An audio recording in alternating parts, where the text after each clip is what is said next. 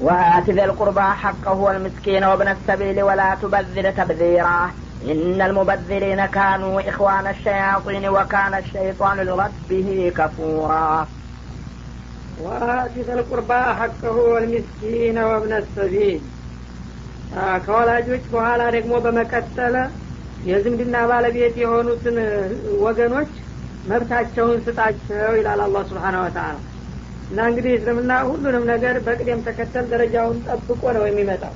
ከሁሉም በፊት ያው አዕቡዱላህ የሚለው ወቀዷ ረቡከ የአላህ ሀቅ ነውና ስለ ተውሂድ አበክሮ ተናገረ። ከዛ ቀጥሎ ደግሞ በፍጡር ደረጃ የመጀመሪያ ባለመብት ወላጆች ናቸውና ስለ ወላጆች እንደዚሁ አስገነዘበ ማለት ነው። እና የወላጆችን ታበቃ በኋላ ነጻ የማንም ሀቅ የለብህም ሊል አይፈልግም። ቀጥሎ ደግሞ የዝምድና ባለቤት የሆኑትን ወገኖች እንግዲህ ከአቅራቢያ ጀምሮ እህትን ወንድምን አጎትን አክስትን ደረጃውን እየጠበቀ ዝምድና ያለውን ሰው ሁሉ መብቱን ስጠው ነው የሚለው። ወልሚስኪን በዝምድና ብቻ ደግሞ ሳይወስን በአካባቢ የሚገኙ አቅመ ደካማና ችግረኛ የሆኑ የህብረተሰብ ክፍሎችንም እንደዚሁ መብት ያላቸው መሆኑን አውቃችሁ ለእነሱም መብታቸውን ትሰጣላችሁ ነው የሚለው እና ያው ከዝምድና ቀጥሎ ደግሞ ሌላ ማንኛውም የህብረተሰቡ አካል የሆነ ችግረኛ ዘመድ አይደለምና እኔ ስለሱ ማውቀው ነገር የለኝም ማለት አትችልም የአካባቢው ደካማ ያለ ህብረተሰቡ ሀላፊነት ይኖርበታል ማለት ነው። ወብነት ሰቢል እንደገና ደግሞ መንገደኞችንም መንገድ ወጥቶ ድጋፍ የሚያስፈልገውን ስንቅ ያለቀበት ወይም የተለያዩ ችግሮች ያጋጠሙት ከሆነ ያንን መንገደኛም በሚያስፈልገው ነገር ሁሉ ከጎኑ መቆምና መንከባከብ ያዛል ማለት ነው። እና በአሁኑ ጊዜ እንግዲህ ይሄ ብዙ ጊዜ በዘመናዊ ስልጣኔ ተተካ ተብሎ ከተረሱት አንዱ ዋና እስላማዊ መርሆ ነው ማለት አሁኑ ጊዜ ማንም ሰው እንግዲነት መጥቶ ያው በገጠር አካባቢ ካልሆነ በስተቀር እንግዲህ አመጣ ብሎ የሚቀበለውና ለሱ የሚያስፈልገውን ነገር የሚረዳው ሰው የለም። ማንኛውንም የሚያስፈልገውን ነገር ራሱ ይዞ በሂሳቡ ያው በሆቴሎች አማካይነት አልጋ ይዞ ይተዳደራል እንጂ በእንግድነት ማንም ሰው እንትን አይልም ማለት ነው። ይሄ ግን እስላማዊ ስርአት ማንኛውም እንግዳ በእንግድነት በሚመጣ ጊዜ ለአንድ ሀገርም ሆነ ለግለሰብ የሚያስፈልገው ሁሉ ድጋፍና እንክብካቤ እንዲደረግለት ያዛል ማለት ነው። ወላ ቱበኪር ተብዲራ እና በእነዚህ አስሀበል ህቁቆች መካከል እንግዲህ ግዴታህን ስትወጣ ማባከንንም ደግሞ እንዳታባክን ማለት ማባከን የሚባለው ነገር እንግዲህ አላህ የወደደውና የፈቀደው ነገር ሳይሆን በግል ፍላጎትና በስሜቱ ብቻ ገንዘብን ማውጣት ሀላል ባልሆነ ነገር ማለት ነው።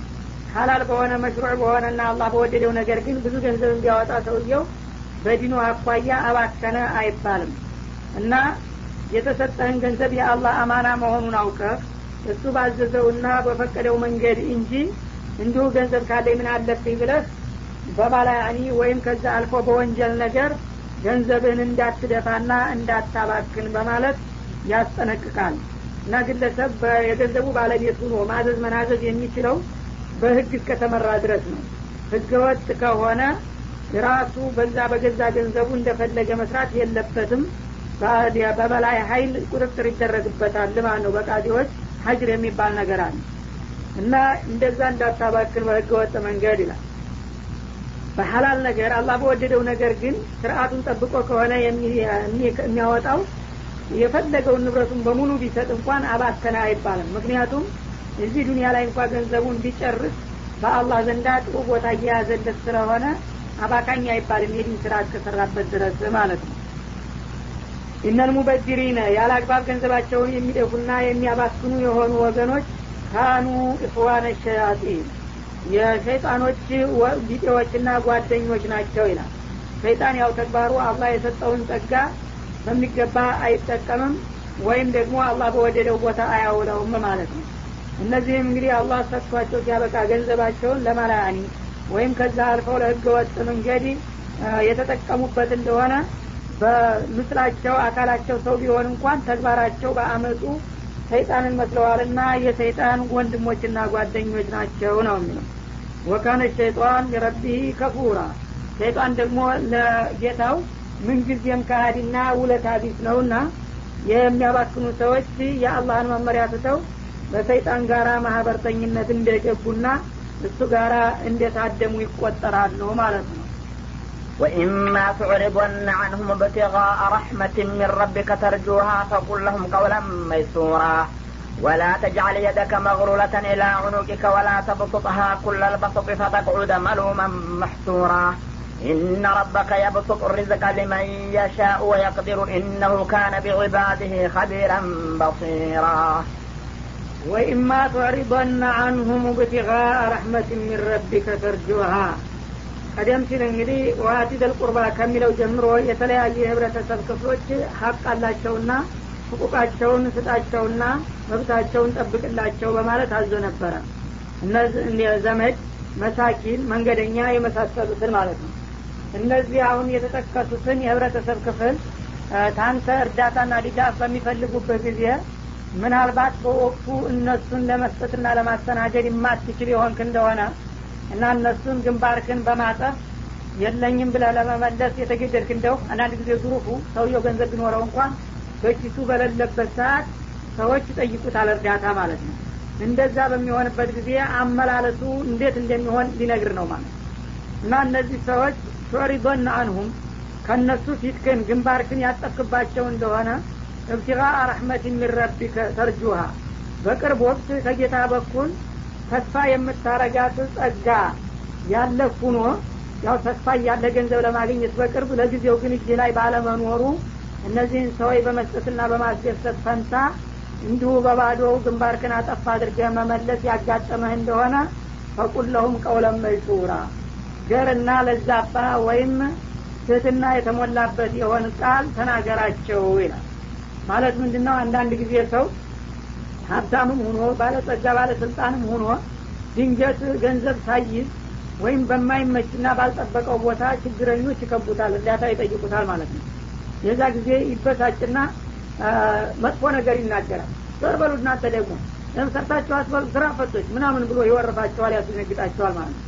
እሱ እንግዲህ ስላልያዘ ነው። መቼም የለኝም ብልም ያምነኝ የለም ይልና እነሱን ማመናጨቅና መገልመጥን ይመርጣል ማለት ነው። ይህ አይነት አመላለስ በእስልምና ተቀባይነት የለውም ነው የሚለው አላ እንግዲህ አሳ በሚኖር ጊዜ ያው ሀቅ እንዳላቸው አውቀህ የእነሱ መብታቸው ነው። አሊያና አላህ የሰጠህን ነገር ታካፍላቸዋለህ ማለት ነው። ከለለ እሳ በእለቱ ለመስጠት የማትችል ከሆንክና እነዚህን ሰዎች ዝም ብለው በደረቁ መመለስና ማሰናበት ከመጣብህ ምን አይነት አመላለስ ነው የምትመልሳቸው? እያመናጨክና እየወረፍክ ሳይሆን መልካም የሆነን ቃል ተናገራቸው። ወንድሞች አሁን እንዳጋጣሚ ሆኖ በጊዜ ገንዘብ የለም እና ዛሬ ድንገት ነበረ የወጣሁት ወይም አልቆብኛል እውነቱን እስከሆነ ድረስ ማለት ነው ስለዚህ ኢንሻአላህ በሌላ ጊዜ ደግሞ በሰላም አላህ ያገናኘን። በሌላ ወቅት ተመለሱ የዛ ጊዜ እንረዳችኋለን በሚል ቃል ነው እንጂ መመለስ ያለበት። የታባታችሁ ደግሞ እናንተ እዚህ ታደርቁኛላችሁ ምናምን ብሎ ማመናጨቅና መወረፍ አይገባውም ማለት ነው። እና ለማኝ ያመላለስ እንኳ ስርአት ሳይቀር ያስተምራል ማለት ነው። ሱረቱል በቀራ ላይ ቀውሉን ማዕሩፍ ወመግፊረቱን ኸይሩ ሚን ሰደቀትን የትበውሃ አዛ እንዳለው እና እንዳውም ከአንዳንድ ስጦታ አመላለስ ይመረጣል ይላል። አንዳንድ ጉረኛ ሰው ገንዘቡን ይሰጥና ለማኙን እንደገና አዋርዶ ይመልሰዋል። ያዋርደዋል እንደገና ገንዘቡን ይሰጠዋል። ከእንደዛ አይነት ስጦታ ጥሩ ቃል መልሶ ገንዘብ ሳይሰጥ የሚያሰናብተው ሰው ይመረጣል ይላል አላ ስብን ወተላ አሁንም ታዲያ እዛ እንዳይመጣደቁ ነው። ከሰጡ በኋላ ለገሌ እንዲያረኩለት እንዲያረኩለት እያሉ ያን ሰው እየሞራሉን በሚነካ መልክ እንትን እንዳይነኩት በማለት ነው እዚህ ደግሞ ገና መጀመሪያ ጠያቂዎቹ ወይም ችግረኞቹ ሲመጡ ሰውየው በእለቱ ገንዘቡን ለመስጠት አልቻለም። ግን ለመመለስ ተገዷል። በሚመልሳቸው ጊዜ ጥሩ ቃል ተናግሮ እነሱን የማያስከፋ እንዳውም ተስፋ የሚያለመልም ነገር አሁን ስለሌለኝ ነው ወይም ቸኩል ያለሁኝ አልተመቸኝም። በሌላ ወቅት ተመለሱ እንሻ አላህ አላህ ይሰጠናል። የዛ ጊዜ ደግሞ እንሰጣችኋለን ይባላል ማለት ነው ወላ ተጃል የደከ መግሉለተን ኢላ ዑኑቂከ እጅህን ደግሞ ወደ ጫንቃ ወይም ወደ ማጅራት ተጣምሮ የታሰረ አታስመስለው ይላል። ንፉግ አትሁን ለማለት ፈልጎ ነው። ወላ ተብሱታ ኩለል በሲ እንዲሁም ደግሞ መዘርጋትን ሁሉ አትዘርጋ። እንደውም ፊት እንደው ዝም ልቅ አትሁን ማለት ነው። ፈተቅዑደ መሉመን መሕሱራ በእነዚህ በሁለቱም አሰራሮች መጥፎ ድክመት ያሳያልና መሉም ትሆናለህ ትወቀሳለህ እገሌ እኮ እንዲሁ ዝም ብሎ ጨባጣ ነው ንፉግ ነው እየተባልክ በህብረተሰቡ ዘንዳ የተጠላህና የተወቀስ ትሆናለህ። በአላህም ዘንዳ እንደዛው ሰጥቶ ሲያበቃ የማትሰጥ ከሆን ተወቃሽ መሆን አይቀርም ማለት ነው። ወላ ተብሱታ ያለው ደግሞ አታባክን ያው እንደ ቅድሙ ዝም ብለህ ካገኘሁ ብለህ አትድፋ ማለት ነው። ገንዘቡን ደግሞ ያለ አግባብ የደፋው እንደሆነ ከሚያስፈልገው በላይ መሕሱራ ትሆናለህ ማለት አንድ ቀን ትቋረጣለህ። የያዘውን ነገር ሁሉ በስርአት ለመያዝና ለማስተዳደር ካልቻለ አንድ ሰው እንዳልሆነ ደፋፍቶ ድንገት ኪሳራ ላይ ሊወድቅ ይችላል ማለት ነው። እና እንግዲህ አላህ ስብሓነ ወተላ በስጦታም ሆነ በመንፈቅ ስርአት አለው መካከለኛ ማለት ነው። በመካከል በሚያወጡበት ጊዜ አለዚነ ኢዛ አንፈቁ ለሚስሪፉ ወለም የቅቱሩ ወካነ በይነ ዛሊከ ቀዋማ ይላል በሚሰጡ ጊዜ በጣምም አይደፉም አያባክኑም። ደግሞ አይነፉም። እንግዲያውሳ በዛ መካከል ሚዛናዊ ይሆናል አወጣጣቸው። ትክክለኛ የሆኑ የአላህ ወዳጆች እንዳለው አልፉርቃን ላይ በዛ መልክ መሆን አለበት። እና እጅህን እንደዚህ አጣምረ አንገቱ ላይ በእንትን የታሰረ አታስመስለው። ንፉግ ሰው እንግዲህ ባይታሰርም እንኳ ያው የታሰረ ይመስላል እንደዚህ ተጨብጦ ይታይ ያው አንገቱ ጋር እንደዚህ የታሰረ ሰው መንቀሳቀስ አይችልም እንደዚህ እንደዚህ ድርቅ ብሎ ነው ዝም የሚለው። እንደዛ አድርጎ የታሰርክ መስለ በንፉግነት አትጨበጥ ይላል። ይህ እንደው ፈተቅዑድ የመሉመን በሰውም ዘንዳ በአላህም ዘንዳ ተወቃሽ ትሆናለህ። እንደገና ወላ ተብስታኩለልበሱ ያለን ሁሉ በአንድ ጊዜ ደግሞ ደፋፍተ ቁጭ ለማለት አትሞክር። ይሄ ከሆነ ደግሞ ያ ገንዘብ ያለ አግባብ ተደፋኸው ትከስርና ነገ ስንቅ አልባ ትወድቃለህ በማለት ያስጠነቅቃል። እና ይሄ እንግዲህ የሚያሳየን እስልምና በሁሉም ነገር ይው በኢኮኖሚም ረገድ ገንዘቡን እንዴት መከሰብ እንዳለበት ካገኘው በኋላ እንዴት መያዝ እንዳለበት ሲሰጥ በምን መልክ መስጠት እንዳለበት ሲነፍስ በምን ደረጃ መንፈግ እንዳለበት ጎላ ለማኝን እንኳን እንዴት መቀበል እንዳለበት እንዴት ማስተናገድ እንዳለበት በጥቅቅን ደረጃ ሳይቀር እንደዚህ እያደረገ የሚደነግግ የተብራራ ብሩህ መመሪያ ነው ማለት ነው። ይሄ ሁሉ ታዲያ ምንም እንዳላለ አድርገው አዳውል ኢስላም የእስላም ስርአት በአሁኑ በሰለጠነው ጊዜ ምን ሊያደርግ ነው እያሉ ያጥራሉ የማያውቀውን ሰው እውነት ለማስመሰልና ለማወናበድ ማለት ነው። እነዚህን የመሰሉ መመሪያዎች ተግባራዊ ቢደረግ በአለም ላይ ያሉ ችግሮች ሁሉ በሙሉ ሊወገዱ እንደሚችሉ ነበረ ማለት ነው። እነ ረበከ የብሱጡ ሪዝቀ ሊመን የሻ ወየቅዲር ያንተ ጌታ ደግሞ ሲሳይን ለፈለገው ሰው ያሰፋለታል በፈለገውም ደግሞ ያጠብበታል ይላል። ማለት ምንድን ነው መስጠትም ቤት አይፈታም እንደሚባለው ሰውየው ስለሰጠ አይከስርም። እንደገና ንፉግም ስለነፈገ ደግሞ አይነስርም ገንዘቡን በቁጠባ ስለያዘ ሁልጊዜ ባለጸጋ ሁኖ ይኖራል ማለት አይደለም ማለት ነው። እንግዳውሳ አላህ ስብሓነ ወተላ ገንዘብን በሚሰጥህ ጊዜ በመንፈግም ገንዘቤን እጠብቃለሁ ብለ ከሚገባው በላይ ንፉግ እንዳትሆን ደግሞ አላህ ይሰጠኛል በሚል ዝም ብለ ዝርክርክም እንዳትሆን መስጠት መንፈግ በአላህ እጅ መሆኑ እንደተጠበቀ ይሁንና አንተ ግን በተጣለበት ሀላፊነት መሰረት በተሰጠ መመሪያና ስርአት ተመራ ማለት ነው እና አንዳንድ ሰዎች ንፉግ የሚሆኑት የሰጠው እንደሆነ ከስራለሁኝ ያጣለሁኝ እያሉ ነው። ይህ አባባላቸው ስህተት ነው ማለት ነው። አላህ ነው ሲሳይን የሚዘረጋው እንጂ እሱ ቀብቃባ ቆጣቢ ስለሆነ አይደለም ገንዘቡ የተጠራቀመው ማለት ነው። አንዳንዶቹ ደግሞ ያው ገንዘብን አጥብቆ የያዙት እንደሆነ ሁልጊዜ ሀብታሙኑ መቀጠል አለ ይላል። ግን ሳያስቡት ባልሆነ ነገር ይከስራሉ። ምንጊዜም ያንተ ጌታ ለፈለገው ያሰፋለታል ለፈለገው ያጠብበታል ኢነሁ ካነ ቢዒባዲ ከዚረን በሲራ እርሱ በባሮቹ ሁኔታ ጥልቅ ተመልካችና ምስጢር አዋቂ የሆነ ጌታ ነውና መክበር ለሚገባው ምንጊዜም ያከብረዋል መክሰር ላለበትም ያከስረዋል እንጂ በእናንተ ይዘት አይደለም ሁኔታው ነው የሚለው ولا تقتلوا أولادكم خشية إملاك نحن نرزقهم وإياكم إن قتلهم كان خطعا كبيرا ولا تقربوا الزنا إنه كان فاحشة وساء سبيلا ولا تقتلوا النفس التي حرم الله إلا بالحق. ومن قتل مظلوما فقد جعلنا لوليه سلطانا فلا يسرف في القتل إنه كان منصورا. ولا تقربوا مال اليتيم إلا بالتي هي أحسن حتى يبلغ أشده وأوفوا بالعهد. إن العهد كان مسؤولا. وأوفوا الكيل إذا كلتم وزنوا بالقسطاس المستقيم. ذلك خير وأحسن تأويلا. ወላ ተቅቱሉሁ አውላደኩም ከሽየተ ኢምላክ። ድህነትን ከመፍራት የተነሳ ልጆቻችሁንም አትግደሉ በላቸው ይላል። በዛ ወቅት እንግዲህ እነዚህ አረቦቹ ችግር ያጠቃቸው ስለነበረ ሀገራቸው በረሃማ ነበረና ልጆች በሚበራከቱ ቁጥር ችግር ያመጡብናል እያሉ በመፍራት በተለይም ሴት ልጆችን ይገሉ ነበረ። ከመጥፎ ባህላቸው አንዱ አስከፊው ገጽታ የነበረና ማለት ነው። እና ገና በምን አሳድጋለሁ ብሎ በመፍራትና በመስጋት ለችግር ፍራቻ ልጆቻችሁን አትግደሉ በላቸው ይላል።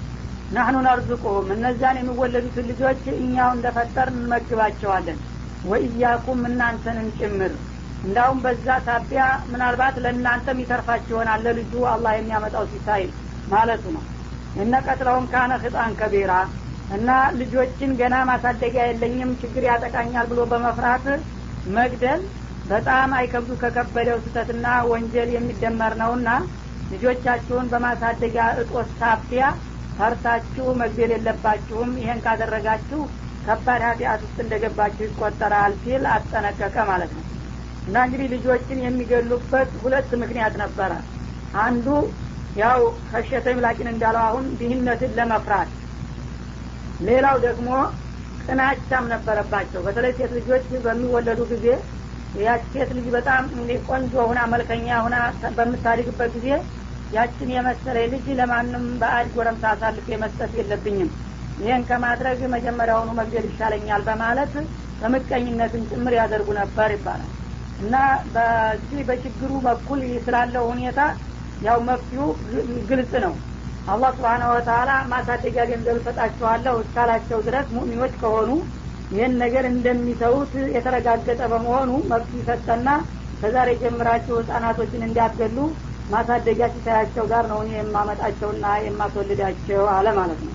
ያኛው ደግሞ ያው የአውሬነት ስራ ስለሆነ ሙእሚን የሆነ ሰው እንደዛ አይነት ሀሳብም ጭርሱን ማሰብ ስለሌለበት በኢማናቸው እንደተወገደ ነው ማለት ነው። እና በየቦታው ደጋግሞ የሚያነሳው ይሄ የድህነቱን ጉዳይ ነው። ማበላው የለኝም ብለው የሚገዱትን በምግብ እጦት ሳቢያ አትገሉ እኔ መግባችኋለሁኝ እናንተንም ጭምር ልጆቹን ብቻ ሳይሆን ወላ ተቅረቡ ዚና እንደገና ደግሞ ዝሙትን አትቅረቡ ይላል። ይሄ ብልግና ስራ ባለቤቱ ካልሆነች ሴትና ባለቤቷ ካልሆነ ወንድ መገናኘትና መጣራት ይህም ደግሞ በጣም አይከብዱ የከበደ ወንጀል ነውና እሱን እንዲያትቀርቡት ይላል።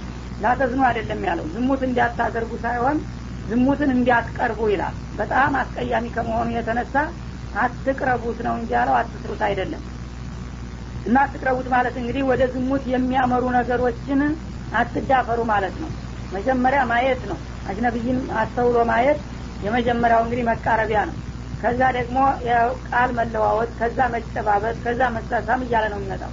እነዚህ መንደርደሪያዎቹን አታድርጉ ማለቱ ነው። ዋናውን ሳይሆን እነዚህን እንግዲህ አጅነቢ ጋር የምታደረጓቸው ግንኙነቶች ወደዛ ነውና የሚወስዷችሁ እነዚህ ነገሮች በመሸሽ ተዚና እራቁ ይላል።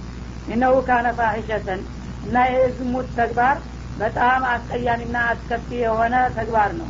ወሳ ሰቢላ መንገድነቱን በጣም የከፋ የሆነ ነገር ነው። ያው ወደ ጀሀነም ከሚወስዱት መንገዶች አንዱና ዋነኛው ነው ተብሏልና ወደዛ ላለመሄድ ዝሙትን አትቅረቡት በማለት ያስጠነቅቃል ማለት ነው። የሰው ልጅ የተከበረ ነው እንስሳ እንኳ አንድ አካባቢ ወይም አንድ በረት አንድ ኮርማ ካለ እሱ እያለ ማንም ዝም ብሎ ተነስቶ ሌሎቹን ሊዳራ አይችልም ማለት ነው። ሰው ግን ከዛ የተከበረ አእምሮ ያለው እንደመሆኑ በስርአት በጋብቻ ያስረውን ካልሆነ በስተቀር እንዲሁ ካላፊ ከአግዳሚው ጋር መዳራትና መባለግ ከእንስሳነት በታች ስለሚያደርገው ይህም ማድረግ የለበትም። እንኳን ማድረግ መቅረብም አይገባው። ምክንያቱም ይሄ ለተመልካቹም ሆነ ለሰሚው የሚቀፍና የሚሰቀጥጥ ብልግና ነው። መንገድነቱም ደግሞ የከፋ መንገድ ነው። መንገድነቱ የሚለው በሁለት መልክ ይተረጉማል አንደኛ ይህ እንደ ባህል እንደ ወግ አድርገው የያዙ ሰዎች አሉ። ያው በአሁኑ ጊዜ በምዕራባውያን እንደሚታየው እንዳውም የስልጣኔ ምልክት እያደረጉ ከሰው ለሰው ብቻ ሳይሆን ከእንስሳት ጋር ተመገናኘት በብዙ ሺህ ህዝብ ፊት በአደባባይ እንደ ኳስ ተመልካች እገሊት ደፋር ናት እገሊት እንደዚህ እየተባለ ከውሻ ከድንጀሮ ተመገናኘት ተሄዷል። ይህ እንግዲህ በምን መልክ ነው የሚከደው? በእነሱ አስተሳሰብ አንድ የግለሰብ ነጽነት ይላል። ሁለተኛ ደግሞ ባህል አድርገውታል። ይህን እንደ ባህል ተደርጎ እንዳውም ለሌላው አለም ኋላ ቀር ተብሎ ሌላው አለም ይህንን የማያውቀው ለማሰልጠንና በምሳሌነት ለመታየት እንደ ጥሩ መንገድ አድርገውታል። ግን ይህ መንገድነቱ በጣም የከፋ ነው። ይህን እንደ ወግና እንደ ባህል አድርገው የያዙ ካሉ ይህ አስከፊ ከሚባለው ባህል አንዱ ገጽታ ነውና ይህንን ተውትና ራቁት ይላል። ሁለተኛ ሰቢለን ማለት ያው ወደ ጀሀነም ከሚወስዱት መንገዶች አንዱ ይሄ ነውና እሱን ራቁትና ተጠንቀቁት ነው የሚለው። ወላ ተቅቱሉ ነፍሰ ለቲ ሐረመ አላህ ኢላ ቢልሐቅ ይላል። እንደገና ደግሞ አላህ ያስከበራት የሆነችውን የንጹህን ነፍስ አትግደሉ በህጋዊ መንገድ ካልሆነ በስተቀር ይላል እንግዲህ አንድ ሰው አላህ ስብሓነ ወተላ መጀመሪያውኑ ሲፈጥረው የሚፈልገውን ያህል ቆይቶ እሱ በፍላጎቱ እንዳመጣው እሱ እንዲወስደው ነው የሚፈለገው። እንጂ አንድ ሰው ተነስቶ ሌላውን ሰው ህይወቱን የሚያሳጣበት ምክንያት አይኖርም። ፈጣሪው ነው እንጂ ሲፈልግ ማምጣት ሲፈልግ መውሰድ ያለበት ማለት ነው። እና እናንተ ግን በተለያዩ አጋጣሚዎች ተጋጭታችሁና ተጣልታችሁ ሰውን በመግደል እንዳትዳፈሩ። እና አላህ ያስከበራትን ነፍስ ያው እንደተከበረች መቆየትና እሱ በቀጠረላትና እሱ በወሰነላት ሰበብ ነው መሄድ ያለባት። ይህ ሲባል ግን ኢላ ቢልሐቅ አለ። በህጋዊ መንገድ ካልሆነ በስተቀር።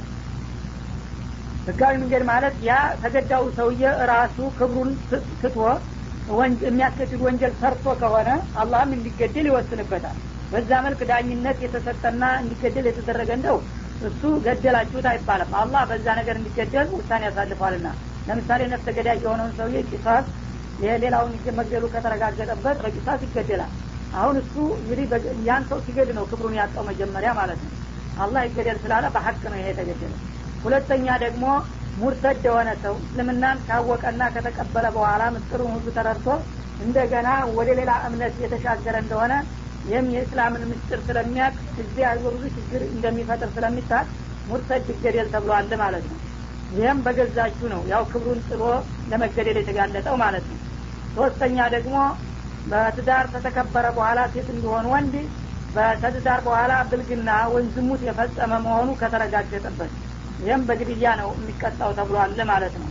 እዛን ልሙሕሰን የሚለው እና እነዚህ ናቸው በእስልምና ሊያስገድሉ የሚችሉት ህጋዊ ምክንያቶች ሀቅ የተባሉት። ከዚህ ውጭ ያሉት ነገሮች ግን በተለያዩ ሁኔታዎች ተጠንተው ተመጣጣኝ መቀጫ ይሰጣል እንጂ የሰው ነፍስ እንዲህ በቀላሉ አይገደልም እና የተከበሩትንና ንጹሀን የሆኑትን ነፍሶች አትገሯቸው እኔ በደነገጡት ህግ ካልሆነ በስተቀር የሚያስገድል ነገር ሰርተው አሁን እንደተጠቀሱት ያሉ ነጥቦች ማለት ነው።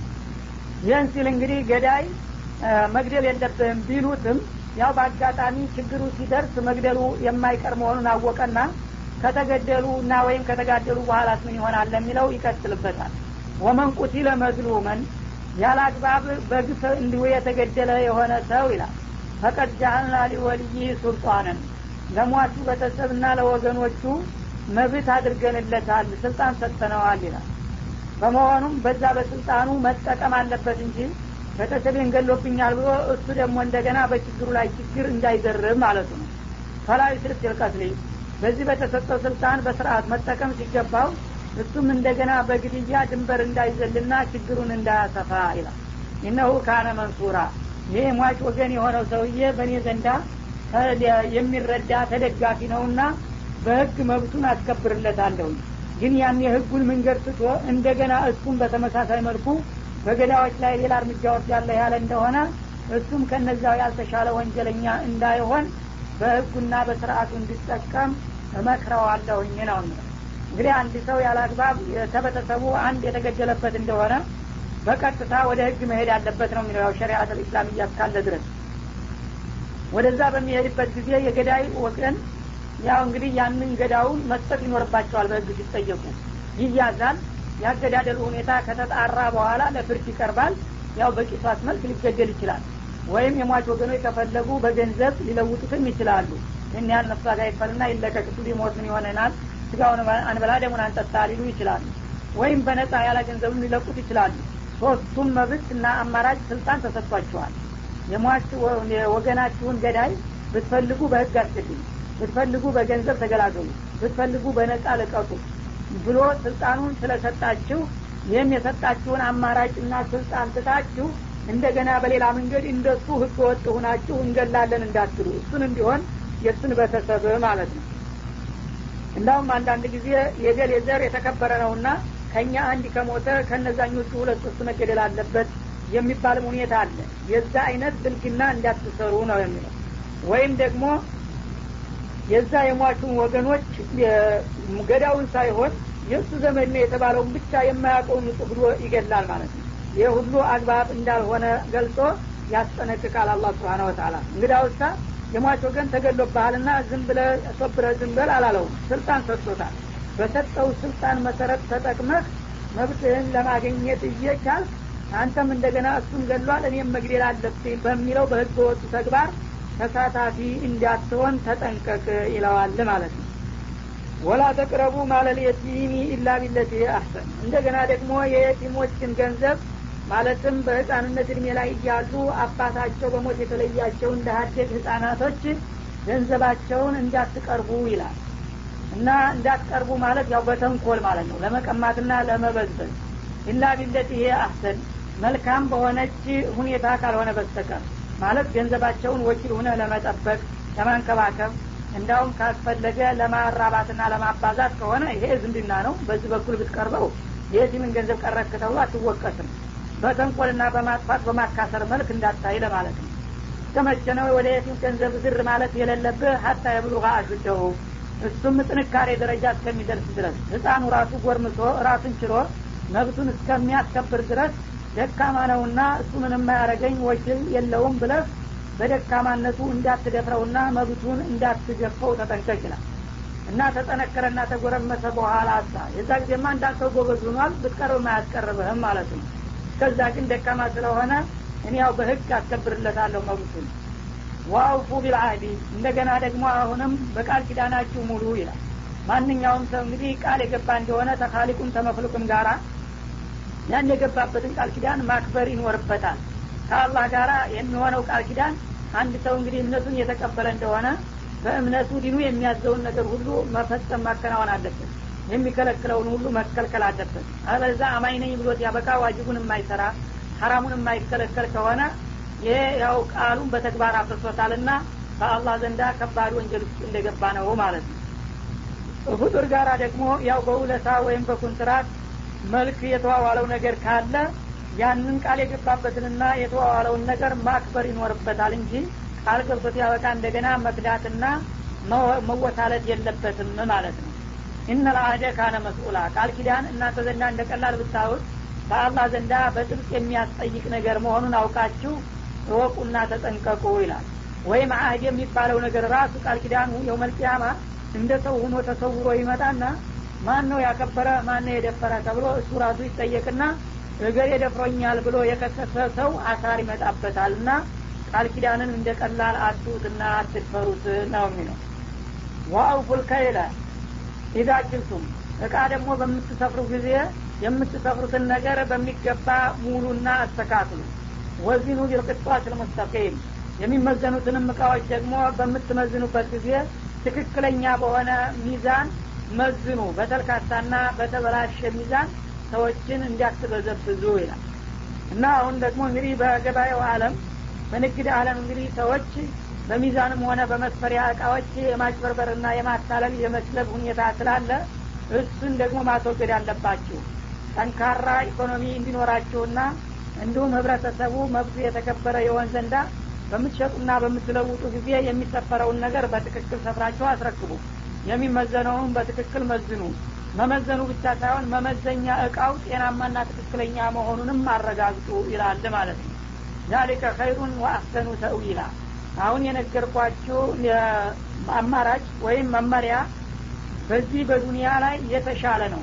ማለትም በውስልትናና በተንኮል በስፍርና በሚዛን ሰዎችን እየበዘበዛችሁ ከምታገኟት ጥቅም ይልቁንስ በታማኝነት ሰፍራችሁና መዝናችሁ በአላህ ዘንዳ የምታገኙት ምንዳ የበለጠና የተሻለ ነው ይላል ወአሕሰኑ ተእዊላ እንደገና በዚህ አለም ብቻ ሳይሆን በመጪውም አለም ደግሞ በዘለቄታው በጣም ያማረና አስደሳች የሆነ ውጤት የሚያስገኝ ነው በማለት ይመክራል ማለት ነው ولا تكف ما ليس لك به علم إن السمع والبصر والفؤاد كل أولئك كان عنه مسؤولا ولا تمش في الأرض مرحا إنك لن تخرق الأرض ولن تبلغ الجبال طولا كل ذلك كان سيئه عند ربك مكروها ذلك مما أوحى إليك ربك من الحكمة ولا تجعل مع الله إلها آخر فتلقى في جهنم ملوما مدحورا ወላ ተስፉ ማለይሰ ለከ ብሂ ዒልም እንዲሁም ደግሞ እውቀት የሌለ የሆነውን ነገር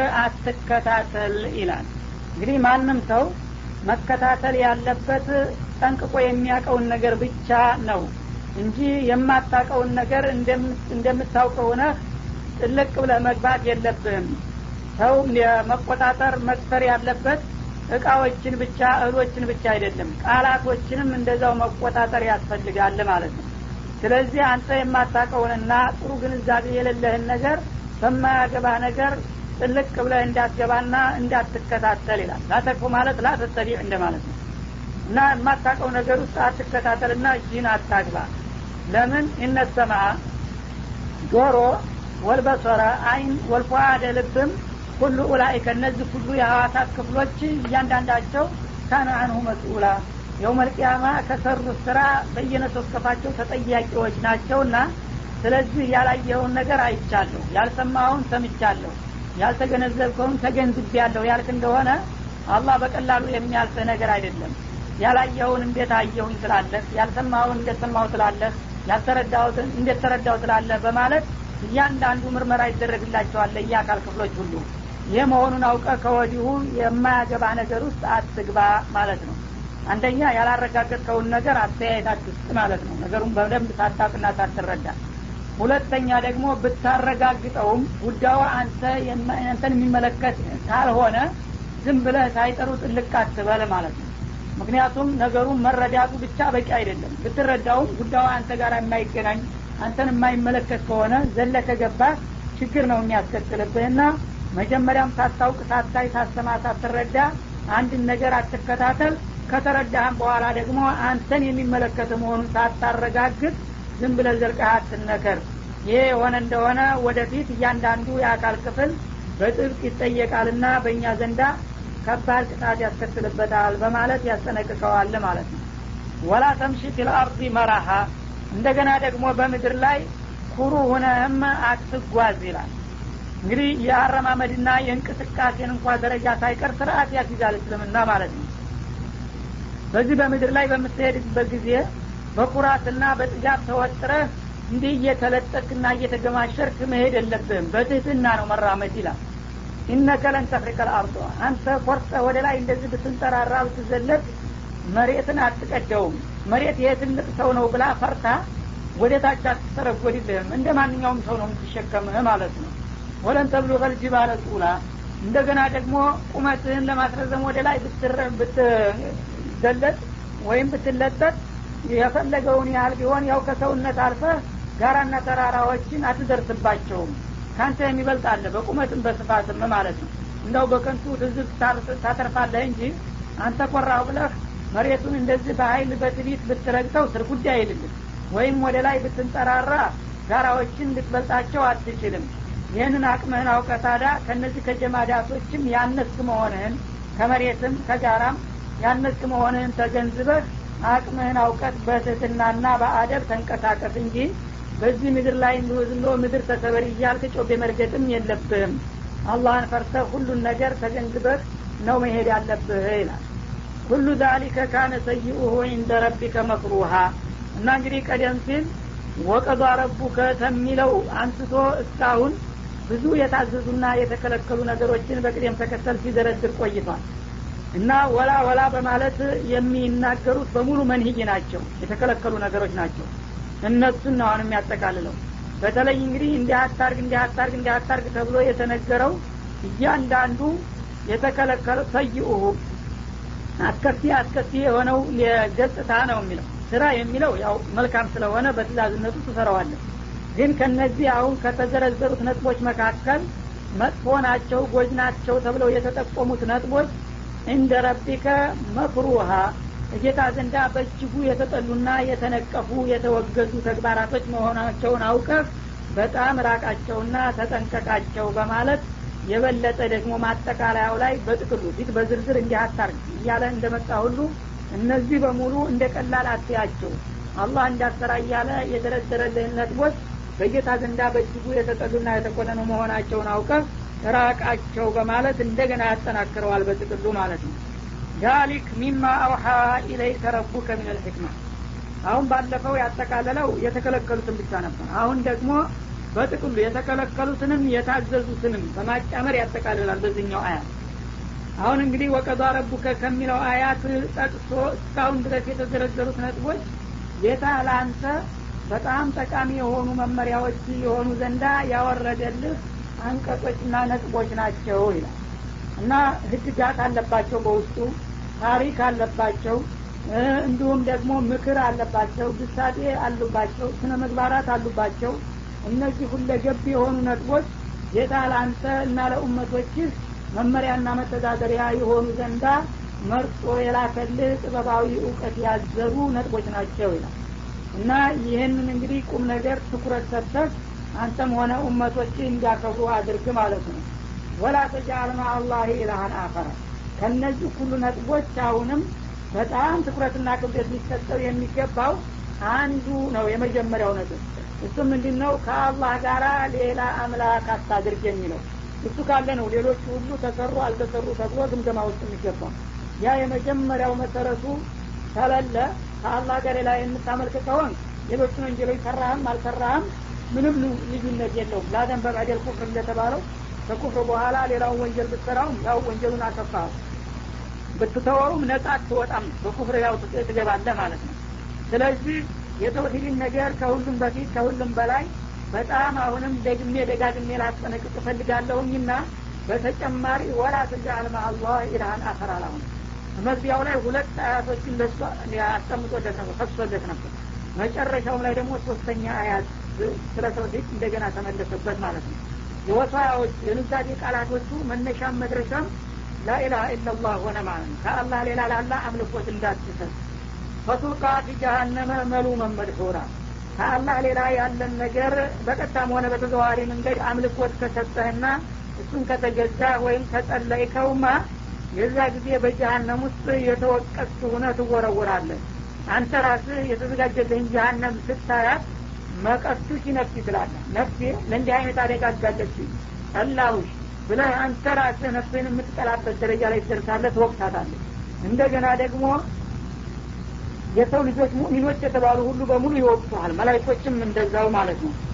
አላህም ስብሓናሁ ወተላ ይወቅሰሃል ነቢይ ልኬ ኪታብ አውርጄ ቀናውን መንገድ አሳይቼ እንደገና ኩፍርና ሽርክ ተሸክመ ትመጣለህ በማለት እየወቀሰና እየወረፈ ወደ ጀሀነም አዘቅ ይሸኝሃል ማለት ነው መድሑረን መጥሩድ ምን ረሕመትላህ ከአላህ ርኅራሄም ደግሞ የተባረርክና የተወገድክ ትሆናለህና የዚህን የተውሂድን ጉዳይ ከሁሉም በፊት ከማንም ነገር በላይ ትኩረት ልትሰጠውና ልታስብበት ይገባል ይላል أفأصفاكم ربكم بالبنين واتخذ من الملائكة إناثا إنكم لتقولون قولا عظيما ولقد صرفنا في هذا القرآن ليذكروا وما يزيدهم إلا نفورا ولو كان معه آلهة كما يقولون إذا لبتغوا إلى ذي العرش سبيلا. سبحانه وتعالى عما يقولون علوا كبيرا. تسبح له السماوات السبع والأرض ومن فيهن. وإن من شيء لا يسبح بحمده ولكن لا تفقهون تسبيحهم. إنه كان حليما غفورا. أفأصفاكم ربكم بالبنين. ከዚህ በኋላ ወደ ሙሽሪኮቹ በመመለስ እንደገና ጥያቄና ወቀሳ ያቀርብላቸዋል ማለት ነው። ለመሆኑ እናንተ ከሃዲዎችና ጣዖታውያን አለ ጌታችሁ እናንተን በወንድ ልጅ መረጣችሁና ወተኸዘ ምን አልመላይከቲ ኢናሰን ለራሱ ግን ከመላይኮች እንስት ልጆችን ያዘ ትላላችሁን? ኢነኩም ለተቁሉነ ቀውለን አዚማ እናንተ በዚህ አባባላችሁ በጣም ለሰማይ ለምድር የከበደን ቃል ትናገራላችሁ እኮ በላቸው ይላል። እንግዲህ እነዚህ የሙሽሪኩል አረብ አልመላይከቱ በናቱላህ ይሉ ነበረ። መላይኮቹ እነ ጅብሪልና ሚካኤልንም ጨምሮ የአላህ ሴት ልጆች ናቸው የሚል አስተሳሰብ ነበራቸው። ታዲያ ሲሆን እኔ ልጅ የለኝም ለእኔ ልጅ ወለሚውለድ ከማንም አልዋለድም አልዛመድም መሲልም ብቻ ቢጤም አቻም የለም ብዬ ነበረ። ግን ደግሞ መውለድ አለብህ ካላችሁት እንዳው ቢያንስ እናንተ ጋር እንኳ እኩል አድርጋችሁኝ እናንተ ወንድ ልጅ እንደምትወዱ ወንድ ልጆች አሉ። አሉት ማለቱ ሳይበቃችሁ የወረዳ ውርዳችሁ ከእናንተ በታይ እናንተ እንደገና ወንድ ልጅ እየመረጣችሁ እሱም ለእናንተ ወንድ ልጅ እንዲሰጣችሁ እየተመኛችሁ ለእሱ እንደገና ሴት ልጆች አሉት ብላችሁ ትናገራላችሁን? ይሄ አነጋገራችሁ እናንተ ስለለመዳችሁት ቀላል ቢመስላችሁ ለሰማይ ለምድር የከበደ የሆነ ተካዱ ሰማዋት የተፈጠርነ ምን ወተንሸቁል አርድ ወተክሩ ልጅባሉ ሀዳ እንዳለው ሰማይ በላያችሁ ላይ ልደፋባችሁ መሬት ተሰንጥቆ ሊውጣችሁ ጋራ ተነስቶ ሊጨፈልቃችሁ የሚቃጣና የሚያስዳዳ የሆነ ከባድ ቃል ትናገራላችሁ። እና ይህንን አባባላችሁን እንደ ቀላል አትመልከቱት። በጣም አለምን የሚያናውጥ ከባድ ቃል ነውና እባካችሁ እስቲ ይህን ጥፋት ረወቁና ተጠንቀቁ በላቸው ነው የሚለው። ወለቀድ ሰረፍና ፊ ቁርአን በዚህ በቁርአን ውስጥ በእርግጥ ደጋግመን ገለጽንና አብራራን ይላል። እና በቁርአን ውስጥ እንግዲህ ለሰው ልጆች የሚጠቅማቸውንና የሚጎዳቸውን ነገር ከተውሂድ በመጀመር በሚገባ ነጥብ በነጥብ ገልጸንና አብራርተን ሁኔታዎችን ሁሉ ግልጽ አድርገናቸዋል ይላል ለምን ሊየዘክሩ ሰዎች የሚጠቅምና የሚጎዳቸውን ነገር ለመገንዘብና ለማመዛዘን እንዲችሉ። ወማ የዚዱሁም ኢላ ኑፉራ።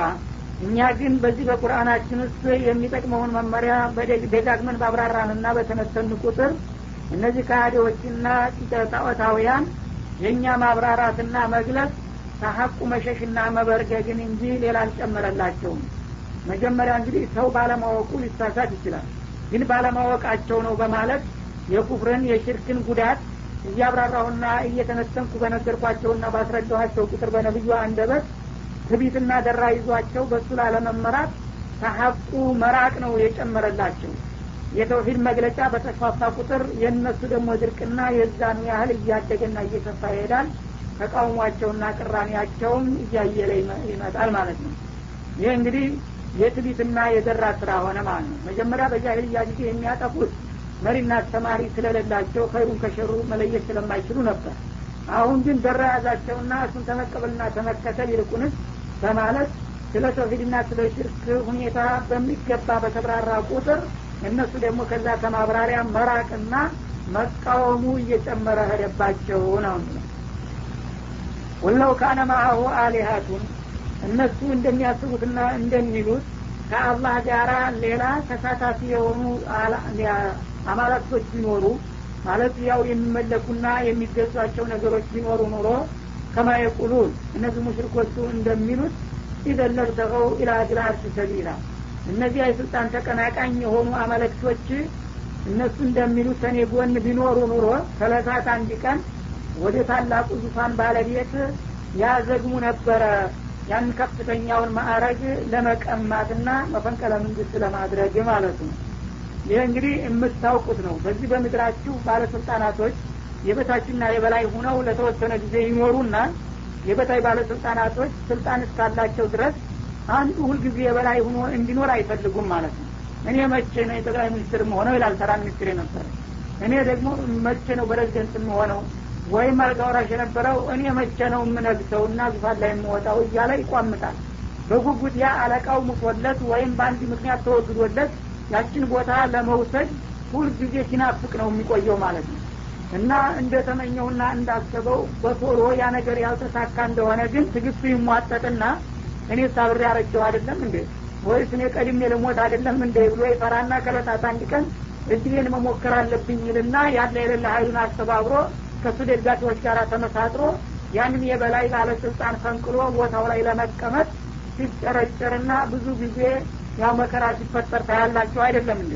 ታዲያ በእኔ በኩልም የዛ አይነት የተዋረድ ባለስልጣናቶች ካሉ ሁልጊዜ የበታች መሆንን የሚቀበል ሰው የለም። እናንተ እንደምታውቁት አንድ ቀን የአርሽ ባለቤት የሆነውን ወሳኙን ሀይል አስወግደን እኛ በሱ ቦታ እንጠቅሳለን የሚል ዘመቻ ይከፍቱና እስካሁን ለውጥ ያሳዩችሁ ነበረ። ይሄ ባለ